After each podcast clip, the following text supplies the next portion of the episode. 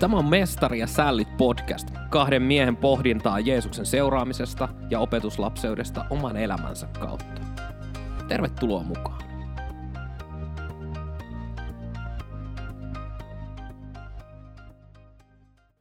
Tervehdys Eetu. Tervehdys Kaitsu. Joko oot toipunut viikonlopun tappiosta? No tässä niin sanotusti haavoja nuollaa ja voittajalle tarjosin tässä kahvit ja munkit ja toivo, että hän vanhenee ja hidastuu sitä vauhtia, kun mä syötän häntä. No se varmaan vaikuttaa ja ainakin sitten maan vetovoima lisääntyy, jos tuollaisia munkkeja enemmänkin söisi. Ei se vetovoima lisäänty, mutta sun massa lisääntyy ja sitä kautta se tuntuu pahemmalta. Aivan totta, joo, näinhän joo. se onkin, että Vetovoima on vakio. vakio nimenomaan. 9,81 metriä per sekunti toiseen. Miten sä tiedät tuollaisia asioita? Kyllä se pitää muistaa. Joo, oltiin viikonloppuna tuossa vähän visioimassa ja virkistymässä ja tota, mikä tämä nyt oli, tässä oli tämmöisiä koulutuksellisia näkökulmia myöskin ja tota, oli kyllä ihan, ihan mukavaa, että päästiin Kaitsunkaan mittelöimään oikein tosissaan vastakkain, että Kaitsulla on vieläkin mahassa aika iso mustelma. Kyllä se johtuu vaan siitä, kun käsi lipesi ja tuli metrin verran alaspäin ja osui semmoisiin kohoumiin sitten, niin jätti vähän jälkeen. Joo, Tietää ainakin, että on tehnyt jotakin. se on ihan totta. Mä, mä en saanut kuin kipeän kyynärpää, eikä se osunut edes sua mahaan. Kyllä. Tuntuu edelleen niin miehekkäältä, kun tuntuu vatsassa kipua. se, on, se on hyvä näin, se on hyvä näin. Me ollaan Kaitsun kanssa semmoinen pieni mittelö, oli siis öö, tämmöinen seinäkiipeilyseinä ja otettiin aikaa, että kumpi pääsee nopeammin ylös, niin ei vaan, ei vaan maha mitään tuollaiselle vanhalle apinalle. Ei näin se on, mutta sitten taas siinä vastakkainkisassa niin veit justiin niin sekunnin sadasosalla voiton. Että No se on kyllä totta, ihan yksi ykkösessä ollaan Joo, sinänsä niin kuin tässä, kyllä. että nyt molemmat salaa harjoittelee, että, että päästään, päästään mittelemään uudestaan. näin me tehdään. Mutta munkkikahvit olit kyllä ansainnut. Kiitos, sen oli kyllä kerrassaan mainiot.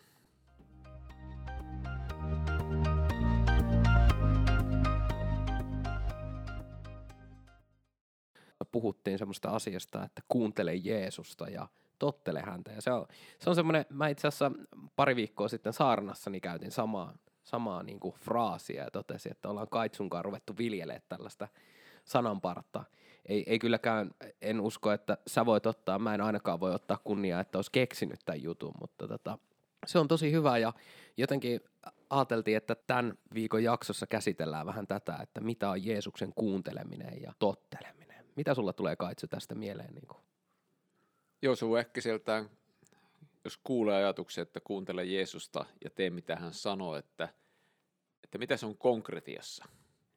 Mitä se tarkoittaa käytännössä. Ja etenkin kun me puhutaan liittyen tämmöisiin niin kuin arkisiin, arkisiin tilanteisiin ja siihen arjen opetuslapsen elämään, mitä me eletään ihmisten parissa. Että kuinka me siinä kuunnellaan ja sitten totellaan. Joo, ja mu- mulle itselle tulee mieleen, että no Jeesuksen kuunteleminenhan on totta kai niinku rukousta ja Jumalan sanan lukemista, mutta sitten niinku, että miten se tapahtuu nimenomaan siellä arjessa, että mä voin vaikka aamulla lukea mun päivän sanan kohdan tai, tai muuten ja voi aamulla rukoilla se aamurukouksensa, jos ei muuta, niin vaikka sieltä raamattu appista, siellä tulee ohjattu päivän rukous, niin voi senkin vetää siinä näin. Mutta tavallaan, että miten, miten se on niinku silleen, että aamulla kysytään, että mitä Jeesus tänään ja sitten se on niinku siinä ja Jeesus vastaa, että no tänään lähdetään kauppaan ja sitten okei, mennään kauppaan. Toimiiko se niin Kaitsu? No ehkä ihan sillä tavalla ja, ja mä luulen kuitenkin, että tuo mitä sanoit tuossa, että rukouksella ja raamatulla sillä on tietysti tärkeä merkitys. Koska jos me unohdetaan raamattu ja ruvetaan hakemaan pelkästään vaan ikään kuin jostakin itsestämme ja meidän niin kuin ajatusmaailmasta, Fiiliksissä. fiiliksistä hakemaan Jumalan ääntä, niin me voidaan olla hetken päästä pöpelikössä. ja pitkällä. Kyllä, eli me tarvitaan ehdottomasti Jumalan sana on se balanssi, mikä tuo siihen Jumalan äänen kuulemiseen myös sen, ja se on se ensisijainen lähdekin tietysti, mistä me Jumalan ääntä kuunnellaan. Esimerkiksi tuolla yksi psalmi sanoo tällä tavalla, että miten nuorukainen pysyy oikealla tiellä siten, että noudattaa sinun sanasi. Eli siihen liittyy tietysti just Jumalan sanalle kuuliaisuus, mutta sitten tässä vähän muutama jättä myöhemmin siinä on hyvä, niin siinä sanoo, että kiitetty olet sinä Herra, opeta minut tuntemaan määräyksesi. Monestihan me ajatellaan, että kun me luetaan raamattua, that's it. Monesti tehdään se jonkun lukuohjelmankin kanssa hirveällä vauhdilla pysähtymättä miettimään. Mutta entä jos me oikeasti myös rukoillaan ennen kuin me ruvetaan lukemaan ja pyydetään, että Herra, opeta määräyksesi, opeta sanasi. Että Jumala antaisi ikään kuin meille sellaista myös näkökykyä, että se sana voisi myös puhua tähän hetkeen ja tähän päivään. Joo, toi on tosi hyvä, tosi hyvä ja jotenkin ajattelen, että nimenomaan kun me pyydetään Jumalaa ohjaamaan, me pyydetään pyhää henkeä näyttämään asioita, niin kuinka me voidaan tietää, että tämä on Jumalasta, jos ei me peilata sitä raamatusta. Et ensimmäinen fiilis tulee sillan kohdalla, että jaha, että hyppäisiköhän alas tältä sillalta, että, että olisikohan se, että nyt oli ihan semmoinen fiilis, että ehkä Jumala kehotti mua hyppäämään sillalta alas, että, että ehkä, ehkä mun päivät on niinku tässä. Ja sitten siihen nopea peukkupaikka, joka lukee, että se mikä teet, tee se pian. No halleluja, siitä mennään ja ei muuta kuin suoraan sillalta alas. Joo, tämä hyvänä esimerkkinä, kuinka ei, ei toimita ja, ja just, just se jotenkin, että, että pitää olla jonkinlainen käsitys siitä, niin kuin, että mit, mitä raamatussa puhutaan. Kyllä, ja sitten nimenomaan se, mitä pyhä henki nostaa meidän sydämelle, miten hän, koska hän ohjaa meitä ihan konkreettisesti niin hän ei ohjaa meitä koskaan Jumalan sanan vastaisesti, koska hän on kirjoittanut meille raamatun tai kirjoituttanut meille raamatun. Mm. Eli se on niin sen takia tärkeä myös niin se sananosuus siinä, että me luetaan raamattua, että meillä on se taustalla siellä, ja sen jälkeen verrataan kaikkea sitä, mitä me koetaan, että mihin Jumala meitä kehottaa, että se on linjassa hänen sanansa kanssa. No, miten, miten toi sitten konkreettisesti toimii sitten, että tavallaan, että mitä se on se pyhä hengen ohjaus? Onko sulla jotain käytännön niin kuin no, mulla esimerkkiä? Tuota, varmaan moniakin, mutta heti päällimmäisenä tulee mieleen tuolta useamman vuoden takaa yksi, mikä oli niin, niin äärimmäisen konkreettinen, että se jäi niin vahvasti mieleen. Mä olin menossa yhdelle paikkakunnalle saarnaamaan ja olin hyvissä jo liikenteessä ja pysähdyin yhdelle huoltoasemalle, käväsin veskissä siinä. Ja kun mä tulin siitä autolle terassin läpi, mä vaan näin, että siinä istui mies kahvia juomassa – istun autoon, käynnistän auton, ja samalla kun mä lähden peruttaa autoa sitä Huoltsikan pihasta, katse osuu siihen mieheen, niin tulee ajatus mieleen, että me sanomaan tuolle miehelle, että asiat ei voi olla koskaan niin huonosti, etteikö Jeesus voi auttaa. No mitä mä teen? Mä karistan moisen ajatuksen mielestäni ja lähden jatkamaan matkaa kohti sitä saarnapaikkaa, mutta en päässyt monta sataa metriä, kun tuli semmoinen olo, että Jumala hyvin vahvasti niin sanoi, että kaitso, mä pyysin tekemään jotakin. Joten ei muuta kuin auto ympäri, takas Huoltsikan pihaan ja kun mä kävelin kohti sitä terassia, niin mies naurahtaa ja kysyy, että unohtuko jotakin. Ja mä sanoin, että joo unohtu, että mun piti tulla sanoa sulle yksi asia. Sen jälkeen sillä oli silmät niin ihan auki, että mitä ihmettä, että haluanko hämärän rajamailla. Ja sitten mä sanoin hänelle, että mä koen, että mun pitää tulla sanomaan sulle, että asiat ei voi olla koskaan niin huonosti, etteikö Jeesus voi auttaa. Ja saman tien tuolla miehellä nousi vesihelmet silmälle.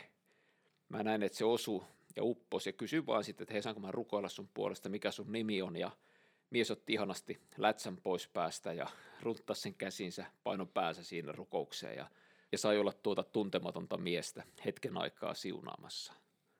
Ja siinä sen muutaman sadan metrin matkan varrella kuitenkin, mikä mä tein sen kiekauksen, niin mä jäin miettimään muutamaa kysymystä. Ensinnäkin, onko tuo ajatus Jumalan sananmukainen? Kyllä, Jeesus voi auttaa meitä tilanteessa kuin tilanteessa. Rohkaiseeko, lohduttaako, kehottaako se, niin kuin 1 Koron 14 sanoo, toivottavasti, korottaako se Jeesusta, kyllä Jeesus oli siinä keskiössä. Ja se viimeinen, että jos tämä on mun oma ajatus, onko tämä vahingollista? No ei ole. Siinä oli muutama tämmöinen, millä mä koettelin sitä ajatusta ja sitten mä ajattelin, että tämä on turvallista mennä sanomaan.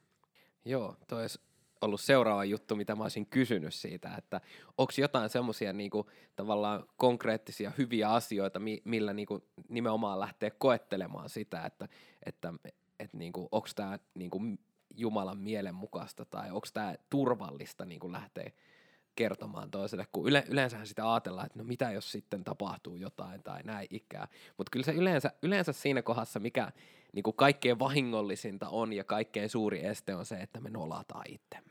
Ja, ja se, on, se on jotenkin se, että me ajatellaan, että tuo ihminen pitää meitä ihan sekopäänä ja hulluna ja jotain vastaavaa ja mitä nyt naapuritkin sanoo tai jotain, jotain tällaista. Ja, ja se jää semmoiseen niin ihmispelon ja, ja tämmöisen jotenkin niin itsensä nolaamisen niin taakse se homma, että no en kai mä nyt mitään tällaista. Joo, sehän se niinku oikeastaan voi sanoa semmoinen meidän oma pelko on ehkä se suurin este. Ja kyllä mä luulen, että vihollinenkin siinä kohtaa lisää vielä sitä pelkoa, etenkin jos niinku se ajatus, mikä mieleen nousee, että se on niinku Jumalan kutsu kohdata jotakin ihmistä. Mulla oli yksi toinen vastaavan kaltainen tilanne, oli justiin lukenut yhtä kirjaa, missä kerrottiin niin hienolla tavalla siitä, kuinka pyhä henki konkreettisesti ohjaa meitä ja johdattaa, ja nämä kirjan kirjoittajat kerto näistä tilanteista, ja mä sitten olin koiran kanssa lenkillä ja siinä rukoilin ja sanoin, että herra, mäkin haluaisin kuulla sua samalla tavalla. Ja saman tien voisi melkein sanoa, että ihan kuin oikeasti korvilla kuulu, kun Jumala sanoi, että mä puhun sulle koko ajan, mutta sä et tottele. Ja saman tien Jumala nosti niin kuin silmän eteen niin kuin tiettyjä tilanteita ihan lähipäiviltä, kun oli käynyt tämmöinen ajatus, minkä mä olin sitten torpannut sivun, että no en, minä en voi. Että kyllä tämä semmoinen oppimismatka tässäkin on, että opetella tunnistamaan Jumalan ääntä ja ties niin, mitä enemmän mä luen Jumalan sanaa, niin sitä paremmin mä hänen äänensä tunnen. Kyllä, toi, toi on kyllä tosi hyvä ja, ja tuollaisia löytyy omastakin elämästä, jos jonkun verran, että mäkin olin kerran tuossa juna-asemalla ja sitten näkyy, että oli semmoinen jotenkin yksinäisen oloinen mies siinä seisoskeli, niin meni juttelee ja, ja kysyin sitten, että mihin se on menossa tai näin ikään. Ja sitten se oli aika, aika päihtyneessä tilassa, ei nyt vielä mitenkään ymmärtämättömässä, mutta selkeästi kuitenkin oli ottanut ja näin ikään. Ja, ja sitten niin kuin, että hänen pitäisi mennä kotiin ja siinä oli sitten monenlaista, monenlaista huolta ja sain sitten rukoilla hänen puolestaan ja sitten viimeisenä vielä heitin sen niin kuin, tota, autolla kotia, että, että hän pääsi sinne sitten, ei tarvinnut jäädä yksin kylmään ja pakkaseen ja ja oli, oli kyllä sitten, kun tuli kotia siinä, mä, että no olipa hyvä, että pysähyin tuon kohdalla. Ja, ja, ja kyllä niin kuin, kun kuuntelin tota sunkin esimerkkiä, niin tulee sellainen fiilis, että kuinka monen ohi vielä kävelee. Kun sitten on niitä, joita kohtaakin, niin sitten, että kuinka monen ohi kävelee just sen takia, että ei vaan mukamas ole aikaa tai, tai jotenkin mukamas ei huomaa. Mm, tai sitten toinen puoli se, että kuinka monen kohdalle taas pysähtyy kohtaa sen ihmisen edes tajuamattakaan, että kuunteli pyhän hengen ohjausta. Että pyhä henki, Jumala vei siihen tilanteeseen, Jumala avasi sen tilanteen. Jälkeenpäin vaan että vitsit oli hieno kohtaaminen ja isä hymyilee, että joo mä tiedän, mä järkkäsin ton. Kyllä.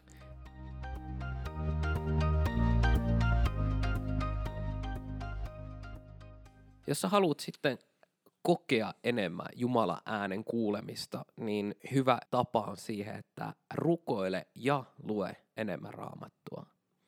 Eli, eli ei rukoile tai lue raamattua, vaan rukoile ja lue raamattua. Ja sitten kun Jumala puhuu, niin arvioidaan se aina raamatun sanalla. Pyhä henki ei koskaan puhu meille mitään sellaista, mikä olisi ristiriidassa raamatun kanssa, vaan se on aina linjassa raamatun kanssa. Ja sitten kai sulla on vielä ne hyvät stepit, että miten koetella se vielä muuten. Niin, muuten sitten vielä tosiaan se, että rohkaiseeko se, kehottaako se, rakentaako se toista ihmistä, kirkastaako se Jeesusta. Ja ennen kaikkea hyvä miettiä myös sitä, että ihan ylipäänsä, että vaikka se on sitten ihan niin kuin oman mielen tuotetta, että onko se millään tavalla vahingollista. Mutta niin kauan kun se on raamatun mukaista ja Jeesus on fokuksessa, niin se on suhteellisen turvallista.